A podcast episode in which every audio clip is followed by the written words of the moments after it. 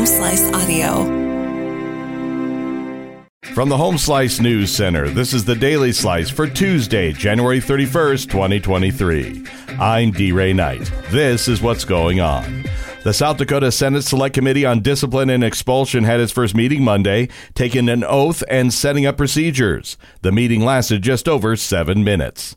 The committee will hear testimony about the complaint filed against Senator Julie Frye-Mueller by the Legislative Research Council staffer last week. Republican Senator David Wheeler of Huron, the committee's chair, said he hoped to balance the due process rights of Senator Frye-Mueller, the privacy rights of the employee bringing the complaint, along with the thoroughness, speediness, and reputation of the Senate. Committee members had to take an additional oath that they would act impartially. Meanwhile, Senator Frye-Mueller has filed a federal lawsuit. Amy Rose has more. Suspended Republican State Senator Julie Frye-Mueller of Rapid City says she was given no notice about her suspension, and the move has disenfranchised the voters in District 30. The district is much of Rapid City and the surrounding area. Senator Frye-Mueller filed a lawsuit Monday in federal district court in Pierre to reinstate her and prevent any further action against her pending Senate proceedings against her. Former Republican Representative Stephen Haugaard from Sioux Falls represents Frye-Mueller. South Dakota Republican lawmakers have advanced a proposed constitutional amendment that would allow the state to require people on Medicaid to work. The state recently expanded eligibility for the health plan. The proposal would amend the South Dakota Constitution, meaning it requires voter approval. On Monday, all 11 Republicans on the House State Affairs Committee voted to advance the proposal to the full House. The two Democrats on the committee opposed it. In national and international news, the Treasury Department has announced plans to increase its borrowing during the first three months of 2023. The move highlights the ongoing debate over federal spending that has overtaken Washington as the U.S. government is on track to max out its $31.4 trillion statutory borrowing authority, also known as the debt ceiling.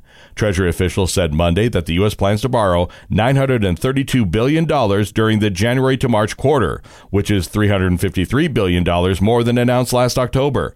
That's due to a lower beginning of quarter cash balance of $253 billion and projections of lower than expected income tax receipts and higher spending.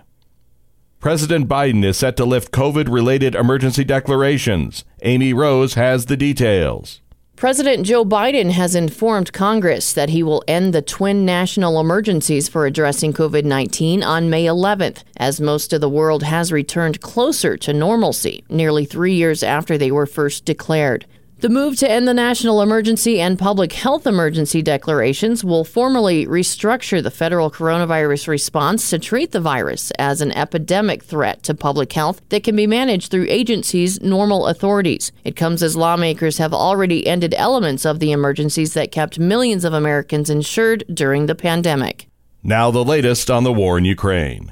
Ukraine is pushing its Western allies to provide it with fighter jets. The move comes a week after winning pledges of sophisticated modern tanks to help Ukraine beat back Russia's invasion force after almost a year of fighting.